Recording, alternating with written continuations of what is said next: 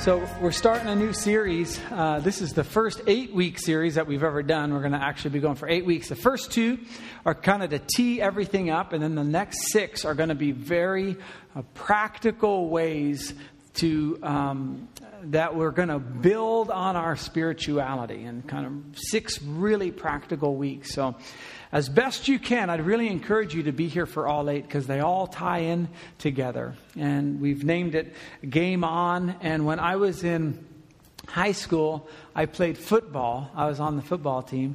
And um, I'm 46 now. And so whenever you see a man who's about my age and they start talking about high school football, uh, usually it goes back to stories about you know how great they were and all this. And that is nothing like my football experience. As a matter of fact, I went through my entire football career frightened. I, I didn't like the hitting at all. I, I didn't, I wish they could have just removed that. I loved running. I loved catching. That's fun. I liked having the ball handed off to me and I liked doing that. I even liked a little bit of blocking. But the, like those bone crushing hits, all that kind of stuff, I wasn't interested. And so my freshman year, Everybody was going out for the football team, and I went to a small Christian school, so I was pretty much guaranteed to get on the team since it was so small. You were kind of going to make it, and um, I weighed about a buck thirty-five, and I had this giant helmet. I think I was the last person to get a helmet, and I could be exaggerating, but I'm fairly certain that my face mask stuck out this far. So I looked kind of like a bobblehead. Uh, just tiny body, giant helmet that never quite fit right.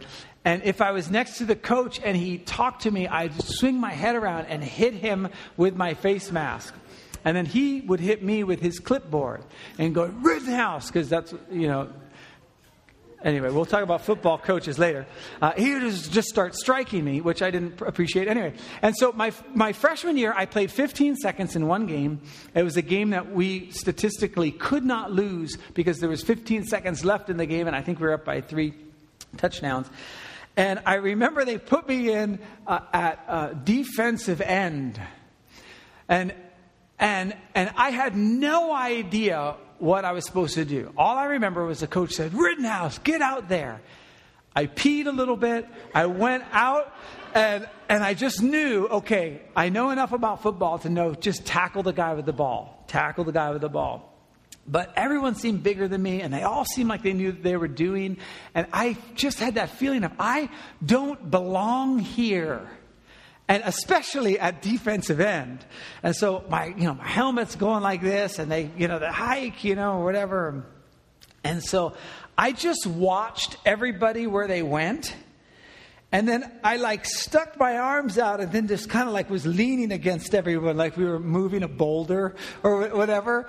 And I just remember thinking, I don't. And so then I like fell down, like, whoa, do you see what I did? And I didn't play the whole rest of the season. And then my sophomore year, because they review film. Okay, so anyway, uh, my sophomore year, then I kind of knew what I was doing. I was a sophomore, and so I you know I was on the team and I had a position and all. I got a different helmet. Okay, like one that fit, and so I was, I was all stoked about that.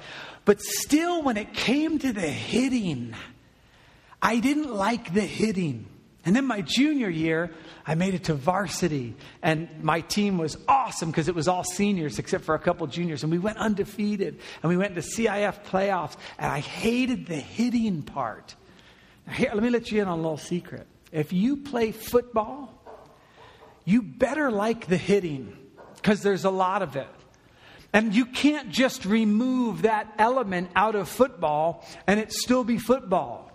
Just the whole mentality of hitting, I just wasn't into. And I, I, wasn't into the grunting and the kind of like, let's all, you know, get, just like whip each other up into a frenzy and, you know, we'll say intense on three. And it's like, well, you know, I, like, if we're going the wrong direction, don't do it intent. Like, let's first work out a strategy and then we'll say intent. They didn't buy any of that. And so it just wasn't it. But I was on the football team. You just can't remove that stuff and it still be football. Now, some of us are doing this in life.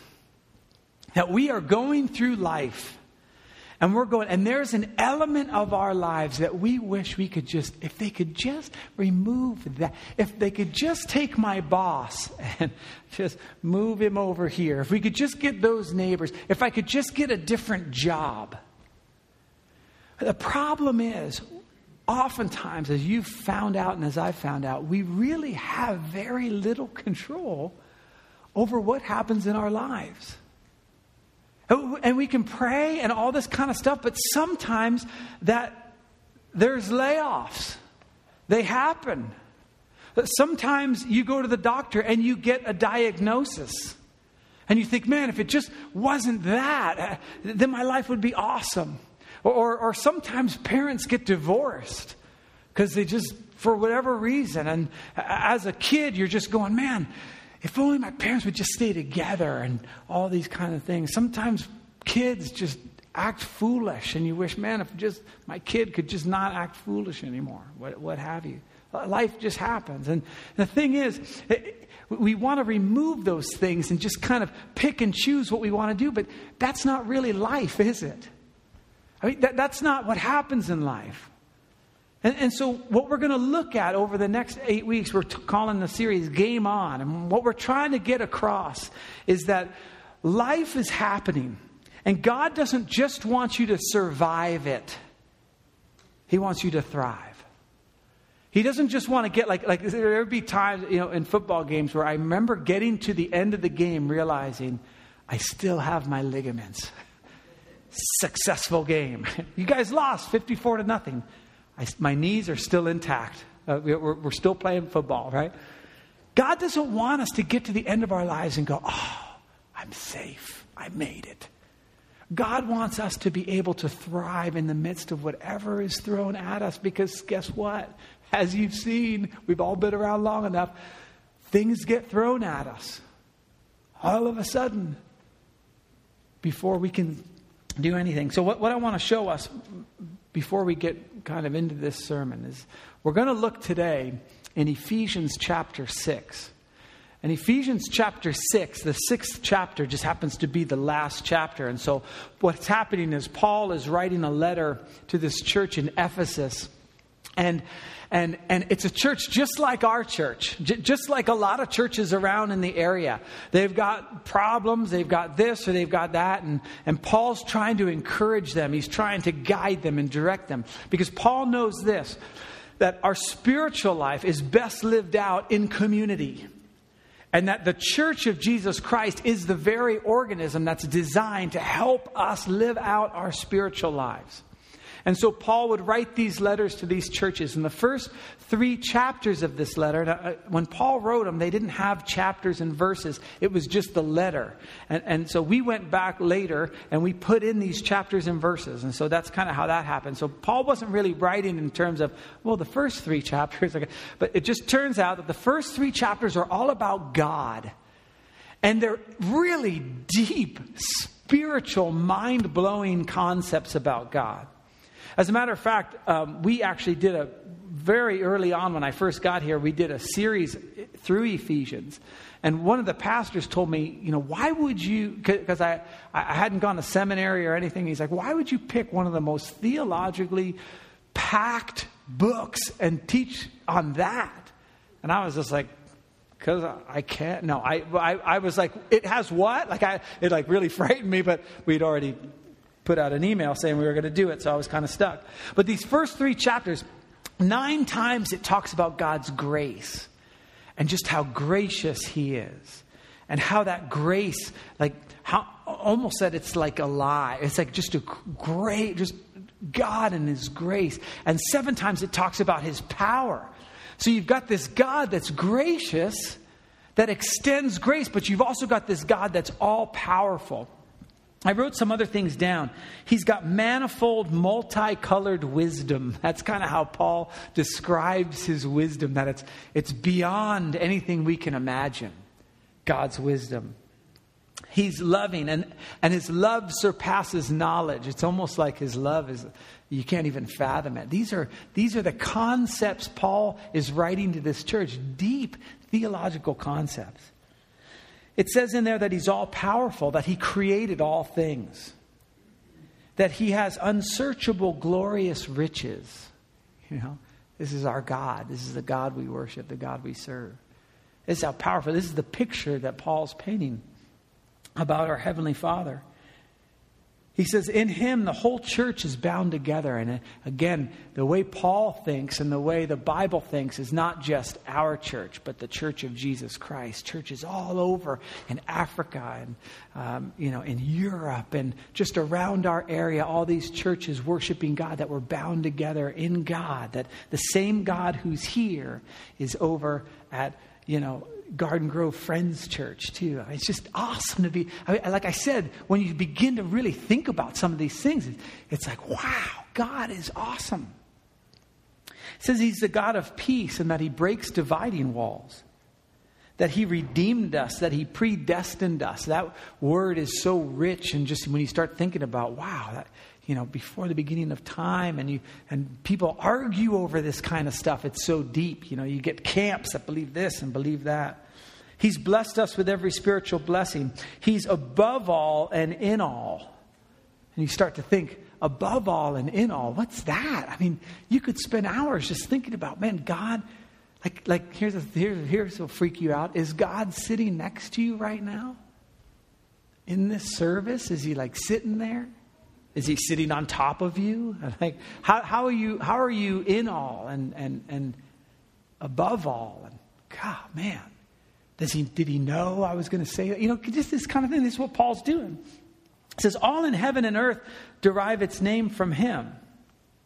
And, and so he, he does this for three chapters, very intense, deep theological concepts. And then he writes this now to him who is able to do immeasurably more than all we ask or imagine, according to his power that is at work within us. Like this God he's just described, all this power, all this wisdom, grace, and love is actually at work in us. They talk about mind blowing. The God of the universe is at work in us. Why? like, why would he want to do that? He's God. All that, all that power. So then what he does, what Paul does, is he stops right there and he goes into these next three chapters and he says, right after that, he says, I implore you, I beg you, I'm asking you, please, is kind of the, the idea. Walk in a manner worthy of the gospel. Like, take all that cool, heady stuff about God, all the things that we can think about, the, you know, He's everywhere and He created everything and all that. Take, take that and walk in a manner worthy of that. Live your life according to that belief that God's all powerful. And then he just goes into all this like practical stuff. Love each other. Be humble. He talks about uh, don't walk in the futility of your mind, like thinking about small stuff and all that kind of stuff. Try, try to think above the fray, above the little stuff. He says, speak the truth. You know, like, don't lie. Like, you got this awesome God who can do anything, then speak the truth. Don't, don't speak. Most of the time when we lie, it's because we're fearful, right? Don't be fearful of that. Speak the truth. Uh, be angry and do not sin. You know, I got the angry part. Okay, we're working on the don't sin part. Uh, be imitators of God. Watch how you speak. Like, watch the words that come out of your mouth. This is the very practical things Paul's talking about. Don't participate in unfruitful deeds of darkness. Make the most of your time, he talks about. Like, just while you're here on earth, make the most of your time. Don't get drunk. It's just practical stuff. Wives, can you respect your husbands? And husbands, can you lay down your life for your wives? Children, can you obey your parents? Parents, don't be jerks, okay? Slaves and masters or employee employer relationship. In other words, if you're in a place of power, don't abuse it. And if you're a place of not power, don't seek it and seek to get out from under it. These are just the practical things he talks about. And they seem different, don't they? And don't, don't sometimes you think about, man, when we, even when, even when um, uh, we were worshiping and we were talking about uh, Jason was talking about, um, you know, sometimes I just want to get away and just kind of get into my room and, and worship. And we don't, oftentimes, sometimes we want to just move away from the stuff that's happening in our lives and just kind of get to a spiritual mindset, you know? Don't, don't you want to do that sometimes? And here's what Paul's saying Paul's saying, listen, in order to play this game of life, in order to have it game on, we have to combine the theology of an awesome God with the practicality of living that belief out, living that theology out. We want to bring those two together. And so, what Paul does at the very end is he says, finally, he's, he's going to kind of wrap it up. And that last chapter, when they did that last chapter, it, it, it, it isn't very long. It's just basically Paul just trying to get those last things in. And this is what we're going to talk about this morning, starting in chapter 6, verse 10. He says this Finally, be strong. Now, if you think about it, that kind of sounds like a football, like, you know, halftime rah rah chant. Come on, man, we got to be strong. You know, we're down by 10 points, but we can do it. Go ahead and be strong. And, you know, if you've ever been in a, in a locker room at halftime or whatever, depending on the nature of your coach, sometimes you got those guys who are just, you know, they spit when they talk. And, they, and if they can work themselves into a big enough lather, then maybe you'll actually go out and do something, you know, that, that kind of thing. And during that time, I would press my uniform you know, just like make sure it's nice and clean. And I didn't wear like lavender shirts or anything, but I, I wasn't into the hitting. And so he says, be strong. Well, be strong doesn't help you, really, does it? Like, okay, th- thanks. I don't know if you've ever gotten advice like that. It's just, you know, you're going through something really difficult, and somebody says something like, well, chin up, you know, keep, keep going, you know, whatever. It doesn't help. And so, for those of you who know this verse, who've kind of studied this section of, of the scriptures, it doesn't end right there. And this is so encouraging. Finally, be strong in the Lord and in his mighty power. This God that we talked about for three chapters, that God who's above all and in all, that God who has predestined us and redeemed us, and He's gracious and He's all powerful and all that. The, be strong in the Lord and in the power of His might. In other words, we can be strong. The reason God has us melding these two kingdoms together, the kingdom of heaven and the kingdom of earth, is that we cannot on our own make it in the kingdom of this earth on our own strength. It's impossible. And so he says, Be strong in the Lord and in the power of his might. And don't you want God's power in your life? You know, when you think about the circumstances that you're in, and I know many of the circumstances, just even as I, I look around with marriages and with lawsuits and with layoffs and with accidents and with things that are falling apart and all that kind of stuff. Don't, don't you want God's power in that? Now, listen, oftentimes what happens with me, what I want God's power, but I want my strategy. I want Him to empower my strategy. And so, if I'm in a situation in, in my job, not necessarily this job, but if I go back to my old job in, in, in business or whatever, and I think to myself, oh, I don't, I don't like my boss, my strategy is how do we get rid of the boss?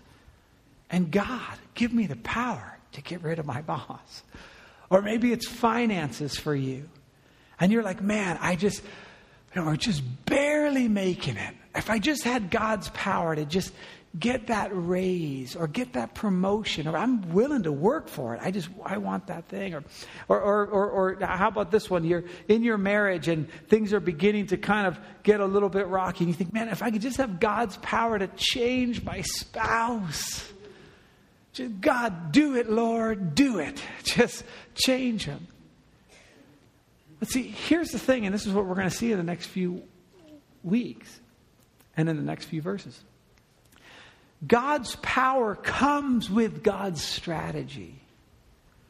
God's power does not come to your strategy and to my strategy. And oftentimes we want God's power, but we don't really like his strategy. And you can kind of read some of the things in Scripture about God's strategy that's a little bit disturbing, like um, turn the other cheek. Well, that might have worked for you back then, Jesus, but this is America. You know, if I don't, if I don't go after my own thing, it's never going to happen. And to turn the, my, turn the other cheek and become a doormat, is that what you're asking me? And so we talk in terms of picking your battles and all that kind of stuff. And here's what I want us to see this week. You can pick your battles. You can't pick your battles, but you can pick your strategy. Your battles are going to come. It's just the nature of life. Sometimes you don't get into the school. Sometimes you can't afford that thing. Sometimes he leaves. Sometimes she leaves. Sometimes you get the diagnosis. Sometimes you lose your house. Sometimes you get into an accident. Uh, uh, don't you wish sometimes you could just go, man, if I just didn't have that? But then that wouldn't be life, would it? It would just be some type of thing that we manufacture ourselves. And God doesn't want us just to survive life, He wants us to thrive in the midst of whatever's thrown at us. And so we can't pick our battles. We can't just say, I want to be a football player, but I don't ever want to tackle anybody. Then you're not a football player. And we can't in life say, I, I want a life that just pleases God and is awesome and not have struggle and not have trials. It just isn't the way life works. And I praise God for his strength in that. You can't pick your battles. Now, you can pick the times you engage. You know, sometimes you'll go to therapy and they'll say, you know, pick your battles. And what they mean is choose to engage, you know, don't, you know, just kind of go to the death on everything. You know, kind of pick and choose, and you raise your kids that way, and you raise your, you know, you're in a healthy marriage that way. But it's it's these it's these kind of conflicts that just come that we just nothing we can do about it. And so here's what he says he says, put on the full armor of God. And I, I, I, I put this guy on here just because he looks awesome. Uh, and I love football, love to, love to watch it. But um, you know, each one of those pads has a certain function, and they're there for a certain reason. You know, the helmet and the, those thigh pads and knee pads and all that kind of stuff. Some guys will put on extra elbow pads, all this kind of If it were me, I'd be like, uh, who, who's, the, who's the guy who was the in his rocket uh, suit. Um, and it was it? Iron Man. That's what I would have worn on the on the field if I could have. Right? But all, all these things. Do you know why he's wearing that? Because he's a football player. He plays football. He needs the armor. And what God is telling us is, look, are you in life? Guess what? You are. You have no choice but to do it. And so he says, if you're going to be involved in life where there's going to be contact, life is a full contact sport. if you're going to do it, put on the armor of God. Don't manufacture your own armor. Don't pick your own thing of, okay, I'm going to be involved in this and not be involved in that. God wants you ready for anything. Is it going to be hard? Are there going to be small injuries? Absolutely. So he's just saying, put on the armor of God. Now, watch what he says. Put on the full armor of God so that you can take your stand against the devil's schemes. Now, now, here's the thing you might be sitting here and going, John, I don't even want to play. I would just, I just want to be left alone. I want to get up. I want to go to work. I want to get my paycheck. I'll pay my taxes like anyone else. I'll come home. I'll watch Duck Dynasty. I'll go to bed. And I'm done. You know, I'm done. I mean, just, I, I, I just, that's all I, I want to do. But here, here's the problem you have an adversary. You have someone in your life, the devil, who wants you to fail. And he's got schemes. Now, those schemes may not be just specifically at you. You know, I, I, I, joke a lot of times where I say, you know, I'm not doing enough damage for the kingdom of God that the devil is going to like set aside some, you know, something else that he's doing and just come after me. Like, I don't think I show up on his radar. Like, if we don't do something about Garden Grove, this whole thing is going downhill. Like, I don't see him doing that, but he's got schemes that work along my flesh And so I see Satan more as a cheerleader for me. As I'm operating my flesh, he's like, ready? Okay you know good job john. Keep up the good work right? I don't know what he if he dresses like a cheerleader but my, my point is that that he goes for that that when we begin to operate in our own strength and in our own mind and we start thinking i'm going to battle according to my own thing he's on the sidelines going go get him. That's exactly right. He's got schemes. And so if you think you're going to just make it through life and everything's going it's not going to happen and so he says, put on the full armor of God so that you may be able to take your stand against the devil's schemes. They're coming. And then he says this thing that I just want us to get this, this whole week. This idea as you kind of look in your life and you think of those one or two little things you could just remove. This, this is so encouraging. He says, For our struggle is not against flesh and blood our, our battle, our struggle, this, this Greek, the reason I put that picture there um, is not because uh, I'm a UFC fan. Um, I don't like seeing people get punched in the face, so it kind of repulses me. But my, the point is of this picture is it shows what the struggle is like. That, listen to this. Even when your life is awesome, you're making great money and everything's going awesome for you, you may, without even know it, be in a struggle in the spiritual level. God might be going, Oh man, do not put your confidence in riches. You get the big raise, the big bonus, you get the you score that deal, and God's going, No, don't focus on that stuff. And you don't even know it, but you're in a struggle. This struggle, uh, it, it, it says it's, it's like a vibration. It's like you're arm wrestling. I was talking to Devin after church, uh, first service, and he was talking about his friend who's an arm wrestler, and it's like that. When you're just, uh, you can, you can kind of see it here. They're just both trying, he's trying to choke him out, and he's trying to get it off. That's a struggle. It's not against flesh and blood, it's not your boss. It's not your kids. It's not your parents. It's not your house. It's not your relationships. Our struggle, this battle we have, is not against flesh and blood, it is spiritual. Now, some of us wish it could be against flesh and blood because we kind of do that well we're actually navigating life pretty darn well. We, we don't have debt, we got this going, and all that kind of stuff. And so the fact that it's not, maybe we're real smart, attractive, or whatever, or think doors are opening up, and we just we're straight A student or whatever, and we think, man, I kind of like the fact that it's flesh and blood. This is working out well for me. Some of us are like, oh, this is so encouraging because I'm horrible at the flesh and blood stuff. Seems everything I touch just falls apart. Regardless of who you are, Paul is making this statement Our struggle is not against flesh and blood. He goes on. He says, against, uh, but against the rulers, against the authorities, against the powers of this dark world, and against the spiritual forces of evil in heavenly realms. Just kind of a little bit about that section of Scripture. It is not about who's in government. Paul isn't talking about that. If we just get the right guy in Washington, oh, that's man's schemes. It's, it's like if we, you know, if we could just get, now, there's something happening in the spiritual realm, in the kingdom of God, above what we can see, above what we can hear. And God says, that's what I want you tapping into. We say, how do we do that? Well, he gives us some clues.